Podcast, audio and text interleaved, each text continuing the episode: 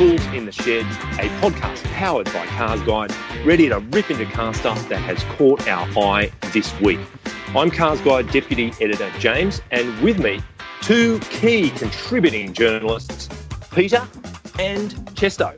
This week, we're looking at an important Ute brother from another mother and a Ute sister from a different mister. And we'll give you a rundown on some fresh metal in the Cars Guide Garage. Plus, we'll catch up with the world's greatest interstellar philosopher in this week's Muskwatch. So stay with us. First of all, we've had some feedback, and last week we were talking about the emergence of H2X, um, a startup company in Australia with some bold claims about where they're going to be headed, with a range of vehicles from tractors and commercial vehicles to SUVs and vans and you name it. And it generated a lot of thought and a lot of feedback, which has been terrific. And John Gibson kicked it off by saying he hopes the Americans, and particularly GM, so he's got a bit of a problem there, keep their snouts away mm-hmm. from H2X. Hope this brand and hydrogen in general really takes off. Hopefully, the infrastructure can be organised to match demand. Well, that, of course, is the missing link at this point. Yeah. um, is is infrastructure in Australia? But Luke Holmes chimed in and said, "Don't worry, mate. It will be the Chinese that play Gordon Gekko this time around. If H two if H two X and the Snowy, and he says, what a name! I just think of blue singlet and trucky shorts." Are not vaporware, they'll require foreign investment and partnerships to get the market reach and profit margin required to be viable. So I mm. suppose that's the question that's been lurking in the back of a few people's minds, and we'll get to Yeah. subsequent comments about it's such a big deal because hydrogen fuel cell seems to be such a focus in China. Yeah. So then let's let's see if came in and said cars can only be constructed and stored in low humidity atmospheric climates. That's why Victoria and South Australia built them. Re New South Wales coastal computer says no. Um, No. I, I, I, my my problem with that is that a fair few cars coming to this country are actually built in Thailand, and I think Yeah, it's pretty much tropical, isn't it? Oh, it's pretty. no. It's pretty humid in southern Japan as well. Well, David Burt said the H2X Snowy, I smell a rat. Everyone knows that New South Wales can't build cars! Exclamation mark. The last decent car built in the first state was the HZ at Holden's Pagewood plant, and um, for people people old enough to remember uh, the Pagewood plant, I've got to say it was in operation from 1940 to 1980. And the HZ uh, was in fact built there. And I remember going with a notable uh, Australian motoring journalist when I was just in short pants and helping out on some road tests um, at Modern Motor Magazine. We had to return a damaged VB Commodore SLE Yeah. that had snotted a tree on a road test. And there was, in fact, an HZ panel van there that had had an engine dropped on its roof. Oh, and fantastic. it, it wasn't ready to be picked up and taken away, mind you. It was in the rectification area. So that, that car Ah. was going to be repaired and sold. Um, Can I just So- say Pagewood is quite close to the coast, and they made cars there. ah, good Uh, point. I would, and also I, I, I'm completely, I'm miffed. I'm a little, little, Oh, yeah. little put out that he Yep. forgot about the Zetland Renault plant. I mean, the mighty Renault 12 Well, was made got um, in Zetland lasers, lasers being built in Homebush, and Homebush. various other cars being built in Homebush. Capri, and, Yeah. Anyway. Capri. David is a proud Victorian, and we know that from Clearly. past correspondence. Now, Neza says the first renderings of the H2X SUV look like a rip-off Audi, uh, and he does sense Chinese backing. Ha ha. Don't know why that's funny, but seriously, Okay. I think their main market will be China, hence being located next to a port, and that's the thing. They're going to be based at Port Kembla on the south coast of New South Wales, so that they're If I right there, ready in- to. Yeah, Maybe, maybe it's uh, for one, the the concept of Chinese manufacturing is such that not many people build build things in Australia for the Chinese market. That's All to be built there. it's true. Well, it is ironic, you know, when you talk about coals to Newcastle, here's um, a former steelworks town sending um, cars off to China.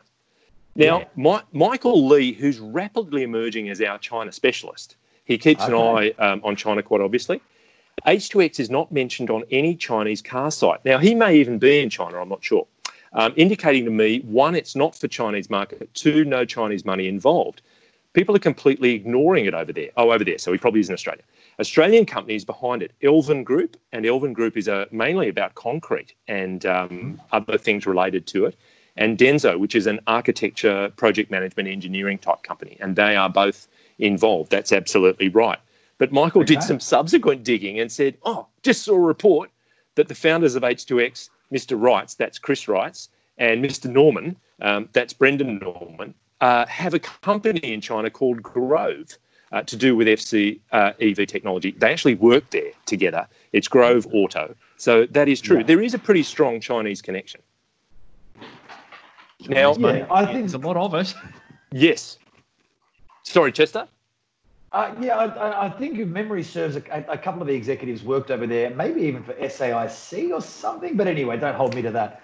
Yeah. The, the thing about H, H2X is that, look, it is still absolutely in its infancy. They, they are predominantly going to focus on road transport first, trucks, etc., heavy vehicles, and then eventually move into the SUV space. But that's right. I mean, it's it's exciting. It's got some real automotive talent behind it. It's in Australia, but it is yep. years away. Years away yeah. from really. Oh, it is indeed. It is indeed.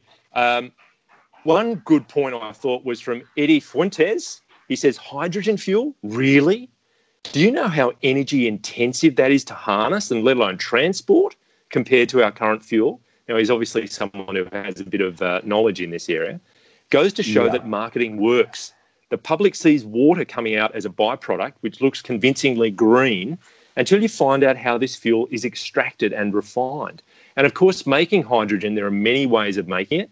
Mm. Um, electrolysis or an electrolytic something, various ways that can be commercially scalable or not. But that's a really good point.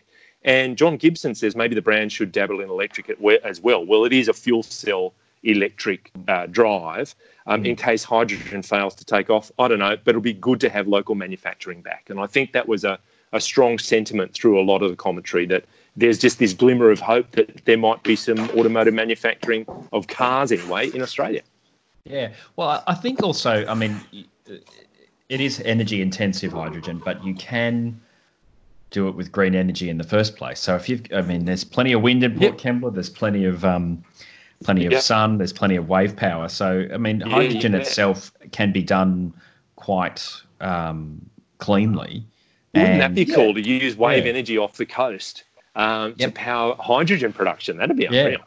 And the CSIRO last year worked out how to move hydrogen by basically converting it to ammonia, which is a much more stable way of shifting it in the tanks, and then it converts back when you, when it's some process. It's beyond my very I small brain.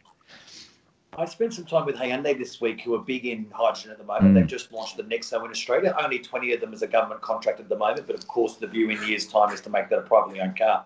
And basically, the, the word we're getting is that the Australian government wasn't really all that excited about the concept of, much like electric cars, about EV infrastructure and hydrogen infrastructure until they heard the word export possibilities. right. Right. the eyes lit up. So, yeah. Yes. So, yes. so we do. I'm no expert in this field, but uh, we do apparently have a really a, a, huge opportunity to produce green hydrogen and then export yep. it to the rest of the world. So if it does yep. become a future fuel, we might be in yep. the box seat.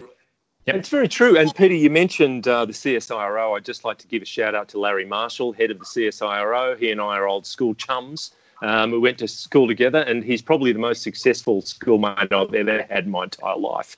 Um, you, but he, he was big, big Doctor Who fan. He used to wear the long coloured scarves to school. So I had uh, one long, of those. Long time nerd, great guy. Now, just on more. I did. Um, good. Who was the Doctor Who who wore the scarves? What was the Tom actor's Baker. name? Tom Baker. He was Tom a big Baker. Tom Baker fan. Now, in more general commentary, Hammer Rocks uh, came at us and said, hey guys, do us a favor. When mentioning imperial numbers, for example, horsepower, please also include the metric equivalent because so he was diving off to Google and having to stop things, whatever. And I think that was because last week I mentioned that the DBS Aston Martin I was driving was 715 horsepower. Well, for Hammers, uh, edification, that's 533 kilowatts, which is plenty of kilowatts. But yes. we will do that in future, and thank you very much. Was it and, brake horsepower or metric horsepower? Oh, look, it was horsepower. It was horses pulling something very quickly. And David David Burt chimed in and said, "I'm loving JC's pronunciation of kilowatts, almost like Arnie kilowatts." Um, to that, I would to that I would say, David, run, go, Get to the chopper. you're, you're, you're a power figure girly man. Get to the. I don't want to go to the cooler. Okay, so then I'll be back. David Burt uh, came back again and said, "Team, I'm loving your work. Where do we get t-shirts or hoodies from? You know, he'd he'd love to um, get some of that." And David, send us your address details on comments at carsguide.com.au and we will send you some merch and the price is right, as in zero dollars. So make sure and do that. Comments Yeah, at carsguide.com.au. Send us That- your address. That's a dangerous game. The floodgates are about to open. Look, Yeah. David's in first. First mover gets gets the prize. Now, Jim Danick, what is the advantage of taking out the seats on the Croc? Now, this was Richard playing around with the seats. He'd taken the middle row seats right out, sort of stacked them up on top of one another. It was all very weird. When compared to folding them down like other SUVs, is this catering for the business rep audience? You have to store them somewhere. You know, if you take them out, well, you have to put them somewhere. It's a fair point. And Hammer Rocks talked about long cargo, uh, tall stuff, but nothing beats the Honda Magic seats from the HRV or the Jazz. And I thought that was a really good point. That's The way they can fold up, fold down, all that stuff makes them super practical. Um, David Burt then said, you know, in the era of multi purpose furniture, remove the seats when not driving for use in the media room. So you just populate your. That's a good your idea. That's a very good idea. I love it. Comfortable. Although I've never seen a fully flat floor when the seats are down since the days of the flip up rear squab, um, for, for example, the HR Holden station wagon. And it's true, you know, the more contoured you make your back seat, in fact, the more supportive and comfortable you make it, the less likely you are able to have it fold flat and Actually, make it a nice like flat that. floor. Yep. So you're in a bit of a, a what do I do situation. But if you can fold the squab forward and then uh, the the backrest down, you've got a much better chance. So it's a real juggling act, I suppose, in designing that that function. I remember the last car I saw that had the fold up squab. I think it was the Holden Trax. Exactly. Well, look, our Yeah. old family truckster, which is a early noughties car, has that, but uh, it, it fell out of favour for some reason. Mm. Now, the other thing was Reg Fundies said we, we had a commenter that su- put a little suffix on their comment saying F O L O K R. Well, we didn't know what L O K R stood for, but uh, Reg has sorted it out and says, "Look, Little Orphans Kitten Rescue. You asked, so thank you, thank you very much, Reg. thank you very much, Reg, Um, for sorting that out." Now, Andre Vigier came uh, at us and said, I thought you were going to mention the Mazda BT50 because obviously that's been pretty big news in the last week or so. And in fact, Andre, your wish is our command because that is our main topic of conversation this week. The new Mazda BT50 shared platform with the D-Max, Isuzu Ute D-Max, um, which has been around for a little while. I think it arrived at the end of last year. But before we get into the differences between the two, Chesto, you had some thoughts on shared models more generally, particularly in the Ute space, as to who gets the uh, the better deal. Yeah. Uh, look, so the, the shared platform thing in use is, is the way of the future now. It's really the only way manufacturers are, are going to be able to do it. Volkswagen, who's partnered with Ford on the new Amarok, has basically come out during the week and said if it wasn't for Ford, we would there's no way would it, we would even consider a new Amarok.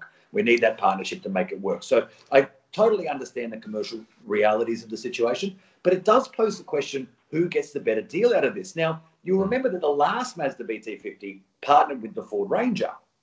Ford Ranger shot to number two on the Australian sales charts. Mazda BT50, well, it didn't shoot to number two on the, on the sales charts.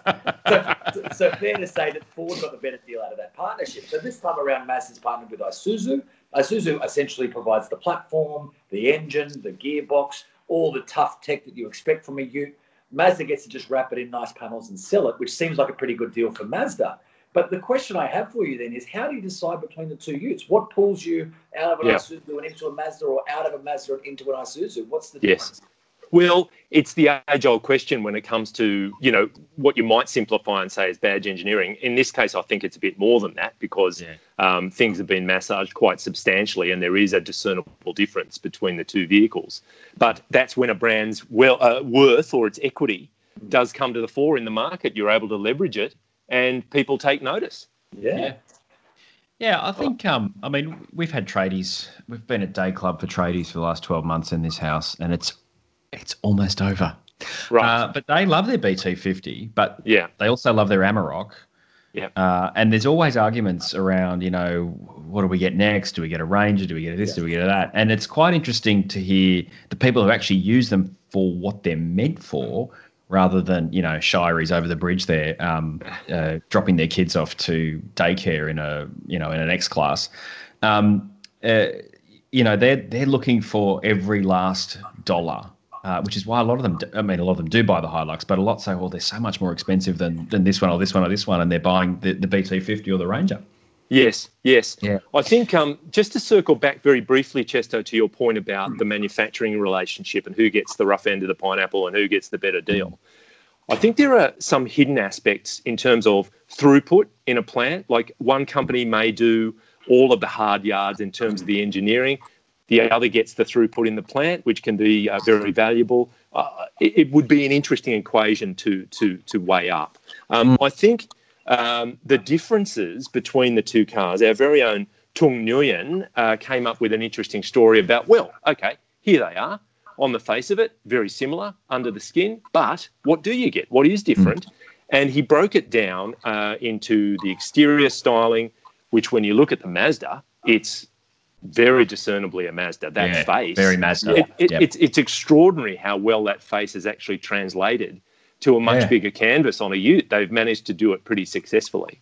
Um, yep. So the exterior sheet metal for the BT50 is pretty much all Mazda. When you look at it in pro- profile, it's a little more subtle. There's there are probably some more uh, similarities rather than differences. But then you get the big wraparound taillights at the back on the Mazda, which are quite different to the BT uh, to the uh, D Max as well. Yeah. yeah, yeah, and it's it, it, I, I, think brand identity is really important in these things, and I think uh, given that you know the Mazda three and and the CX five are such strong brands, and I think people like to be able to say, well, that car's been really good for me, and I'll I'll go and buy a Mazda. Whereas a, maybe an Isuzu is going to be more of a um, a, a, tougher sell, particularly if it's going to be a family car. Um, yeah. You know, we're, we're upgrading the CX5 because you know we're going to go totally off roading in our in our BT50. But yeah, but I think sure. from you know and, and, looking at this newer car, it looks like a more comfortable kind of proposition yep. as well. Because the old BT50 was quite utilitarian. Well, I mean that that's you are. I think you've absolutely hit the nail on the head there. When I when I think of the Isuzu D Max, I think of the Mazda. I think you, you won't see too many D Maxes parked in that family focused sort of segment. Correct.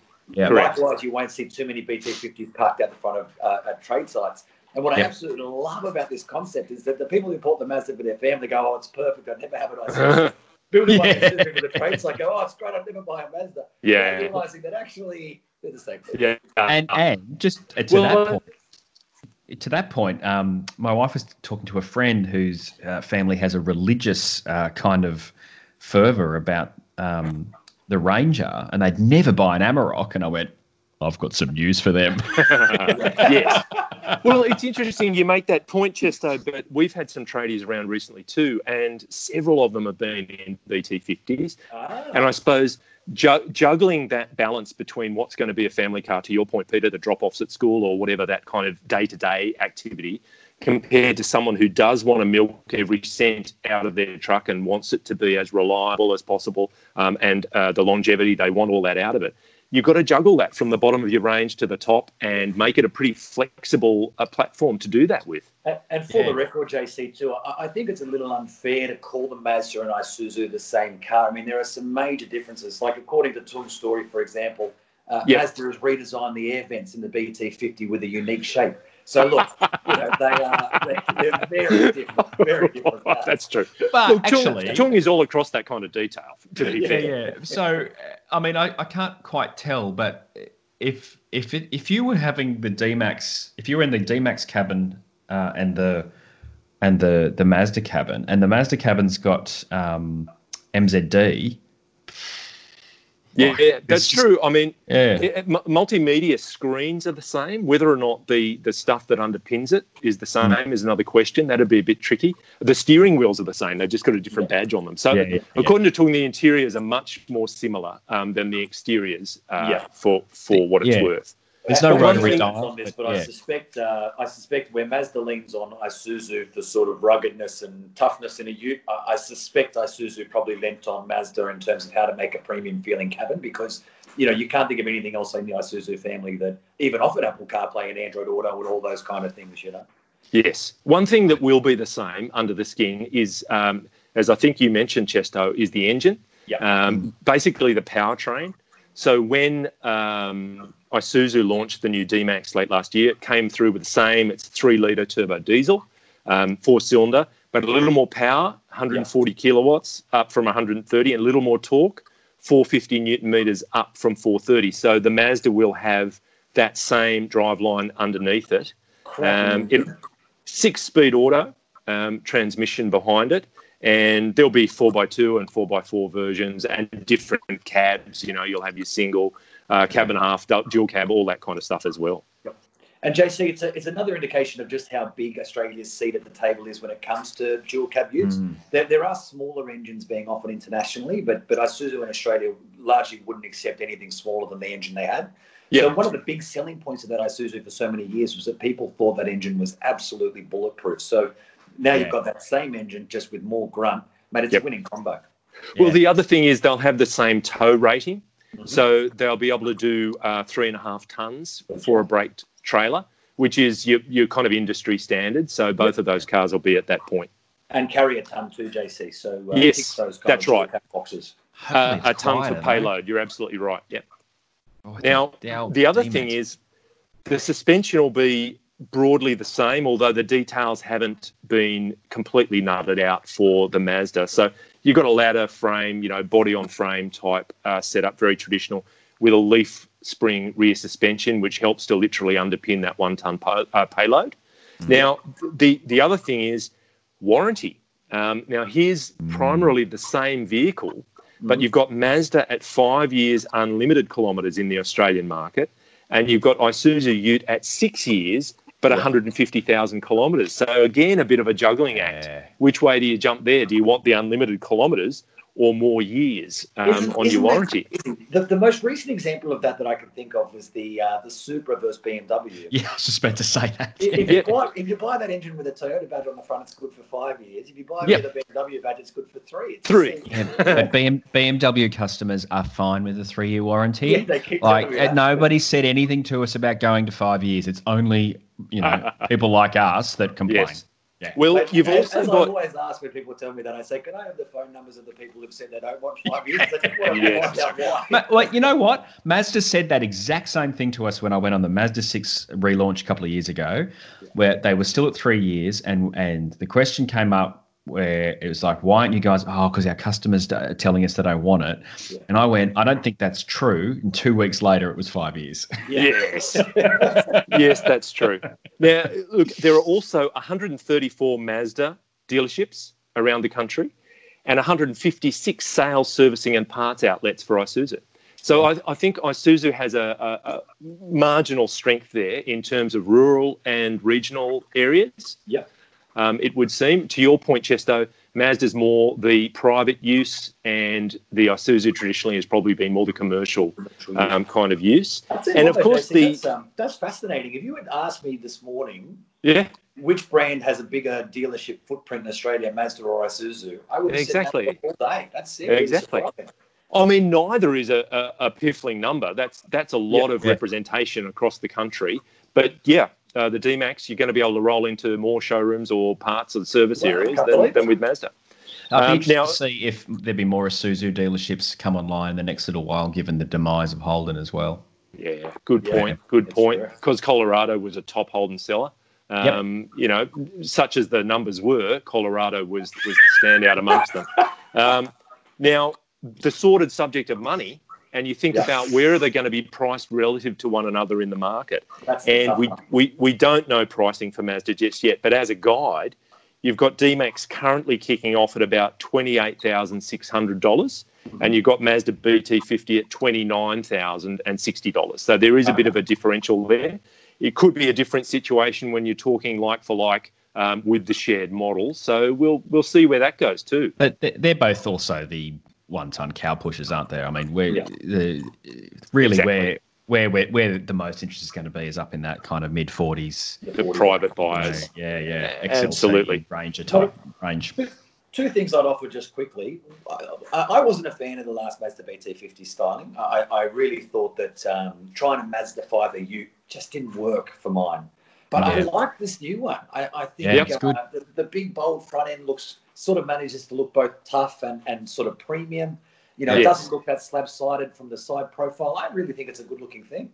Yeah. I tell you what, the BT50 that the, these tradies were, that are working with us uh, has been improved by the fact they clobbered a roo in it the other day and tore off a quarter of the bumper. Look, looks a lot more um, industrial now. Oh, yeah, I've got to feel right. my my heart goes out to the kangaroo. I'm sorry that that happened.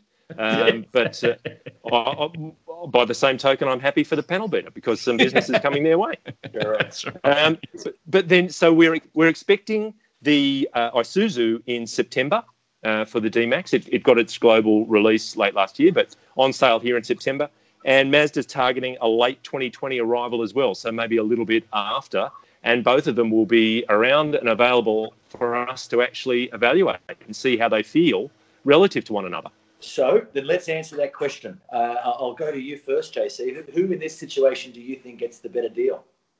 Oh, look, I don't, I, I don't profess to know enough about um, either car yet. I'm just taking it at face value, and I think it is going as a cop out. I'm going to go horses for courses. I think D Max's reputa- reputation for mm. that almost Hilux style, you know, unbreakable has been Hilux's positioning for so long. The D-Max has built that reputation too, and Mazda. I think it'll be more your private buyers that, that will opt for it, but um, time will tell. It would be interesting to interrogate Mazda and say what their expectations are. You know? Yeah, yeah. I've been really fascinated by the way Isuzu has done. So, as, I mean, as a general shout out, the car brands have been really good in the COVID advertising. They haven't done any this patronising. We're all in this together in garbage. these challenging times. it, it, now more than ever, like. Yeah. But it just and I, and I want to narrow in on the uh, Isuzu ad, which is really clever. Like everyone's in the house and they're looking out and saying now is not the time. But when when when when it, when everything comes back, let you know hit the road. And I thought that was a really good ad. But I thought that was an interesting piece of brand building. Yes. Uh, and I actually think that is going to play well for for the new um, the new uh, D Max when it hits. Yep. And I think um, Isuzu's uh, you know, uh, it's it's its marketing in the last year or so has been really strong. Sure. Uh, everyone know everyone is associating it with that. Is it a Fleetwood Mac song? Um, uh, and it's it's actually I think almost as strong as um, yeah I bought a Jeep. So oh, yeah, okay, yeah, that's good. I think that, that's good. And I, I, I think um, I think the, the Isuzu is probably going to slap Mazda unless they come up with a really really good marketing uh, I think it's interesting, yeah. Peter, when you mentioned these challenging times and all the cliches that are around communications at the moment. There's Mate no doubt about made it. a deal where every time he hears we're all in this together, he gives five bucks to World Vision and he he he is basically emptying his bank account. it's come back to bite him hard on the backside. well, uh, let, let, me quickly answer my own question, JC. And, and unlike you, a lack of information yep. has never prevented me from jumping into a, no, no, no. jumping into a decision. He's a child um, of the internet. The more I think about it, the more I'm going to hand it to Isuzu, and I'll, I'll tell you why. I, I know they've developed this ute from the ground up, so it's only right that they get the better end of the deal anyway. But I do feel like the ute market has shifted so much in Australia over the last couple of years. It's moved into a more expensive, more premium, more luxury feeling space, more lifestyle feeling space than perhaps it ever has before. And people are spending more money on them than ever before.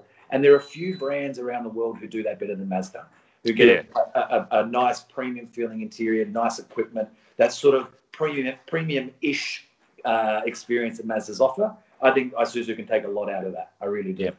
Fair yep. call. Yep. Fair call. All right. Well, with that, I think we'll draw a line under that discussion. Love to hear what people watching or listening uh, think about which way they might be headed. If they're in the market, wouldn't that be fascinating um, to hear if they're lining up?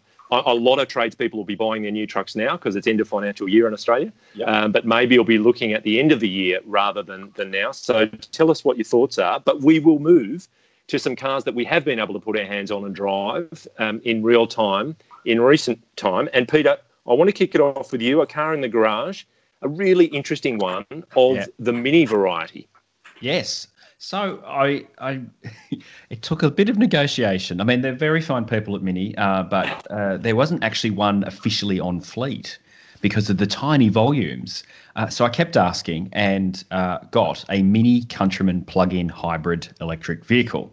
Great. Now, great. This this is fully sick, bro, because when it's in electric mode, it's rear-wheel drive. Oh, okay, interesting. So so the the the the engine drives the front wheels and juices the battery where appropriate, and the uh, the rear wheels are electric. And I saw and I thought that is really cool. Anyway, so obviously it's not uh, those those um, electric motors aren't hugely powerful, but it's a really good city car for kicking around in. Yeah. Um, you can easily uh, charge it uh, you know, up to about 30 k's in a few hours, which is you know, almost almost people need. and yeah and it drives like a countryman. Um, the countryman cops a lot of stick um, for being too fat, too this, too that. But as a compact SUV, it's very good. I presume, Peter, is the, the motor then is at the rear. Does that comp- I'm, I'm guessing does that compromise load space, or are there any kind of intrusions that you wouldn't find in a petrol countryman? No, it looked pretty much the same to me, and uh, yep. I haven't run the figures yet, but uh, I think it's about the same size as the Standard, and maybe a little smaller. Uh, yeah. But yeah, the mo- the motor's under the rear floor. Um, yeah. But let's not forget that that car is available in all-wheel drive anyway, so maybe mm-hmm. there's a bit of swappage there. Uh, mm. I don't think I don't think there's a spare, so I, would say that's probably the main change. Um, yep. But yeah, I, I, really enjoyed it. It was good fun, and yeah, just being able to plug it in and um, uh, is, I presume there's a bit of a price premium just to put you on oh, the spot. Yeah, yeah. Is, is, it's quite a bit yeah. more. Okay. Yeah. All right. I think it's so, up around the 60k range. Let me let me double check. But yeah, while, while other people talking, but yeah. But I absolutely love a good PHEV. You know, a yeah. plug-in yeah, hybrid to me is a really great uh, kind of not compromise, but a stepping stone towards where we're headed. I really enjoy them. I, look, yeah, I think I completely. And you know, with um, so f- uh, 57, 200. So yeah, almost 60 grand. That's um, plenty of money, isn't it? Yeah. that was the Cooper S. Uh, but I think um, I don't. I think PHEVs are undersold uh, and underrated because they are that stepping stone. And it, you know, you talk to anyone who owns an i3 range extender or who, who, who were brave enough to go with the Holden Volt, they never use the electric engine. They just got into the habit of plugging it in. Yeah, and, right. Um, yeah, because you know you talk to people and they they have these grand dreams of driving 400 k's on a single charge, and then you say, "When have you ever driven 400 k's in your petrol car?" Right. And they go, yeah, "I never." True. Never. That's true.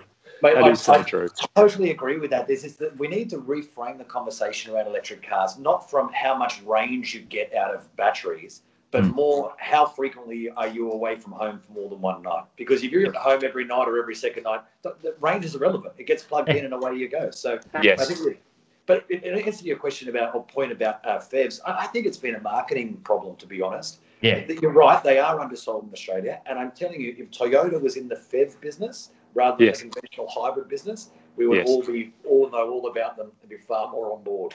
Well, it's well, interesting. I mean, they, they've they've been in the in the hybrid uh, business. You're right, but they've singularly been reluctant to bring in the yeah. plug-in uh, hybrid yeah. varieties, of various cars. But they're looking down. We were talking earlier about um, hydrogen fuel cell.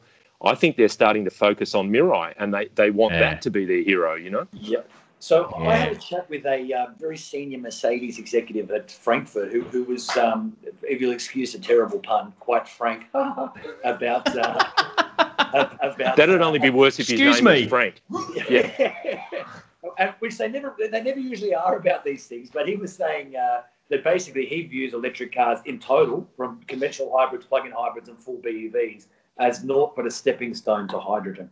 So hydrogen yes. will be yeah. the, the future technology, whether we like it or not. So well, I think Mercedes Benz has conspicuously been exploring all of those paths. Yeah. You know, they have the depth of pockets uh, that yeah, allows them to make sure that they're ready no matter which way things jump. Bloody expensive yeah. time to be making cars, isn't it? You need it is. your R and D dollars need to be through the roof. You've got to well, cover all you know, your bases. You look at Dyson; he dropped a billion dollars and got nothing. Yeah, yeah, yeah. I mean, yeah. serves him right, but that's um... yeah. now, um, Chesto, thank you yes. very much, Peter. Chesto, we'll move on to yourself. Um, you've been in, speaking of electric vehicles, an yes. electric vehicle. Yeah, so look, I was in probably what you describe as one of the pioneering electric vehicles in Australia, but also one of the kind of unsung heroes. I think I, I was in Nissan's Leaf, yeah, uh, and its biggest selling point is also its biggest marketing drawback. It doesn't have any of the Tesla supercar beating acceleration or amazing cabin technology or anything like that. It is just a Nissan small car that happens to run on batteries. Yes. But Yes. what I found with it was that's what I actually liked the most about it. It uh, Yeah. it, it's, it fit into our lives super easily. Look, it's not lightning quick. I think it's just under eight seconds, zero to 100. It's a 40 kilowatt hour battery. It'll give you about, I think, between 250 and 270 kilometers in range. But look, we're we're That's in great. city types. I mean, that, Yeah. that was- Yeah. most weeks that would last me, geez, at, at least a fortnight between charges. If you know, if, uh, on sort of in our normal life.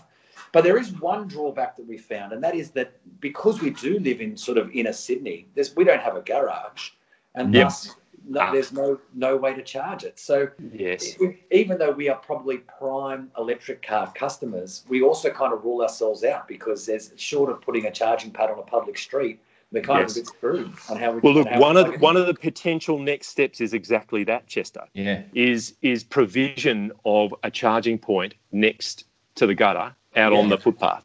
Uh, Yeah. Now that would bring on suburban wars extraordinaire, I'd imagine, Maybe would it- when your friendly neighbour plugs into your plug or however that works out. But I think that that, that issue is being addressed. Well, Sorry, so mate. that's I said Ori Parks is 1995 Commodore on it. That would be. you're being iced. Um, so that that problem is being sorted in London. Um, so there are there's a there's a number of councils who are installing um, uh, charging points in in their in just residential streets. yep. And uh, they're just giving you a smart card, uh, so you Ah, register the fact that you've got an electric vehicle. Yeah, So uh, again, one of my wife's Instagram friends, she's got an I-Pace, um, and they bought it because they put that charging point in the street, and it's a 50 kilowatt charger. Yeah. So like, Does, does your does your wife's Instagram friend have a shiny, lovely life? I presume it's you know, that's, how, that's how it goes, isn't it? My wife has an extraordinary Instagram account that she puts no effort into and has 3,000 followers. Wow, good on her. Now, I, there I call a- her the reluctant influencer, and she hates that.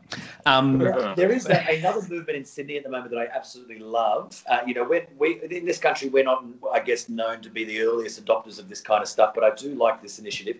Two councils, one at Canada Bay, which is uh, you know around the Bay Run in Sydney, and the other one I think is Blacktown, have just invested in a rollout of EV charging uh, streetlights. So if you pull up next Great. to a street light, you Great. plug into that. Now it's not a fast charger; it's just a trickle charger. But the idea is they're on suburban streets. When you get home at night, you can plug straight into the light bulb, a light pole, I should say, Yeah. and in the morning away you Perfect. That's a good one. Yeah. My, my only fear, of course, is that it only takes one person up after a couple of bevies to be walking home. They go, you know what would be funny? Yank!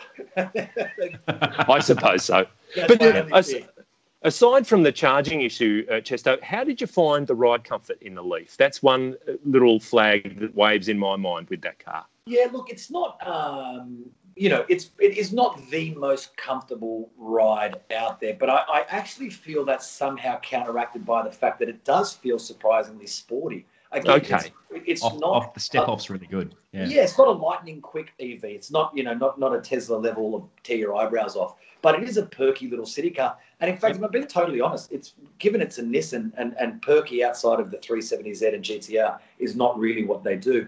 It's Yeah. actually a really, it's re- a really a welcome surprise. I, re- I must admit, I really enjoyed it. It fit into my Cool. life perfectly. Very good. Also, one of two passenger cars that company sells. Yeah, that's right. Yeah, great point. Great point. Now, um, I'll finish off with a car that we had a sneak peek at last week, which is an Aston Martin DBS Superleggera. Now, I had that for about four days during the week. Um, I have a, a, a long-standing tradition with my best mate Dave, David, Cassie, James. Shout out to you guys. Uh, of showing him whatever I've got if it's half special, and that counts when he was living overseas at various times. Counts there as well. and we agreed this was possibly the best one so far. Now that that tradition has been going for many decades, so that's quite something. It is a 5.2 litre twin turbo V12, so it is enthusiastically not an electric vehicle. Um, it's it's also hooked up to an eight-speed auto. As I said, it's 533 kilowatts. That's more than 700 horsepower. More importantly, 900 newton meters of torque, which is which is plenty of pulling power. Zero to 100 in 3.4 seconds. Um, it will, if you have a private road of suitable length, achieve 340 kilometres an hour. So it, it is quite quite the car. Yeah. 536 grand. Ours was in Sabiro Blue, which is a new colour for Aston Martin. I've got to say, it's magnificent. It's this very deep, dark blue. When you first see it undercover, you think it's in fact black, but when it's out in the light, it is just uh, the most superb blue. It's running on, on 21, so it's got these massive rims as you would expect. Leather everywhere, like everywhere you look inside the car. So many cows gave their all for that for that vehicle to be trimmed uh, effectively. Is it Connolly? As you'd as you would expect, uh, I presume so. As you expect, epic engine noise. They've somehow managed to get a lot of noise past those turbos, yeah. and the acceleration is just meteoric. It is yeah. it is really really quick. But the thing that struck me about the car is that it's quite simple. It's a no fuss car. Mm. Um, it, it's got a great little digital dash that just does everything you want it to do very simply. There's no elaborate kind of needless complexity to this car. It also feels sharper than a big 2 plus 2 GT okay. uh, normally does. It's mm. not a 911, don't get me wrong, but it is a long way down that road. It yeah, really it feels responsive and quite nimble. And superleggera means lightweight. It's still it's 1800 kegs, so it's not a super lightweight car, but no. it does feel responsive and more nimble than you expected it to be. It was a really great experience, actually. Yeah. Is, is, that a, is, that a, Mercedes donated interior in that one, JC? Uh, the, the, the, the, hints of Mercedes are all around the multimedia um, yeah, control yeah. and the multimedia screen. The engine, um, no, it's no. it's not. The V8 is a Mercedes share. I, I, I, I don't think. I stand to be corrected, but um, I don't think the engine is. Can I make one last point on electric vehicles, JC? All those cylinders, all that power, all that exploding fuel, still slower to 100 kilometers an hour than a uh, Tesla Model 3. It's crazy, isn't it? Yeah, yes, it all depends but... on the way you the way you get there, Chesto. It's, do you do you want a Tesla Model 3 given this week's news? oh, yes. Well, now that, that is a beautiful segue. Thank segue. you, because it is time. Well, Segway finished up this week too. It is time for Muskwatch.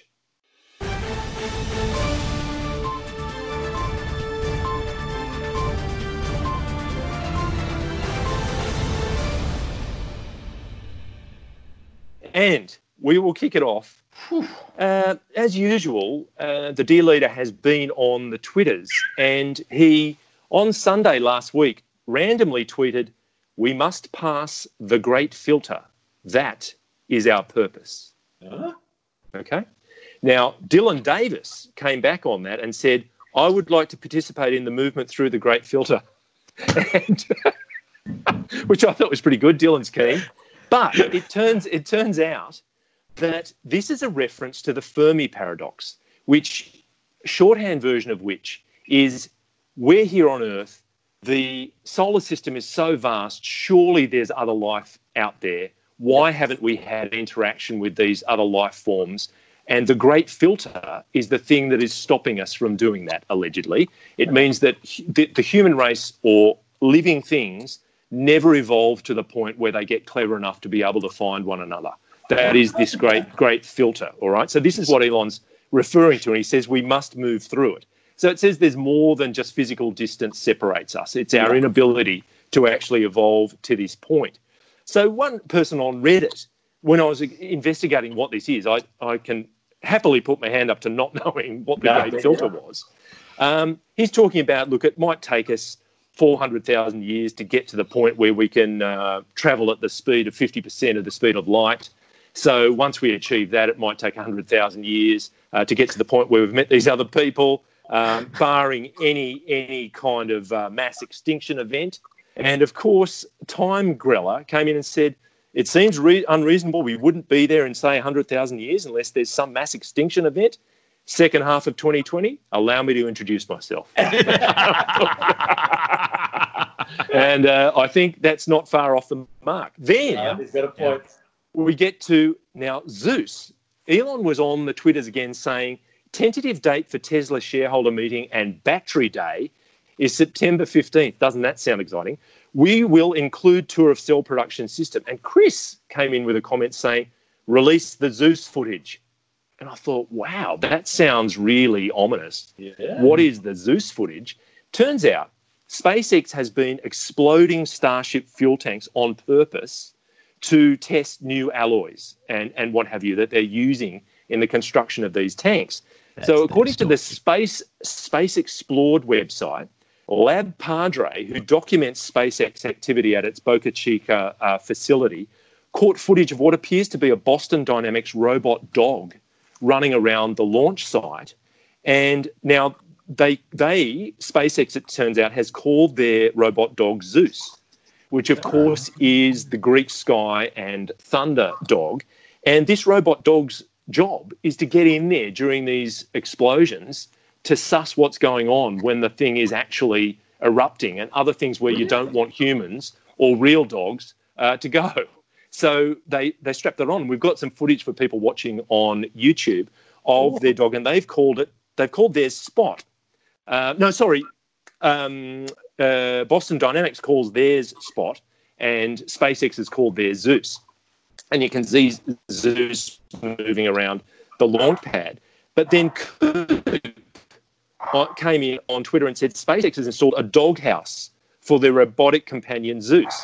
And there it is, a red doghouse, and that's where they parked the thing. And I thought to myself, I know whose idea that was. You know, Let's go and deal really with this real life dog. Hold on. it.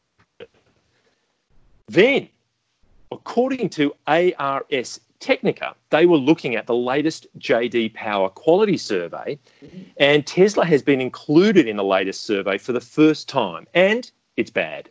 Um, Tesla had 250 problems per 100 cars, according to the 2020 initial quality survey. There's been no comment, I might add, from the dear leader so far on this result.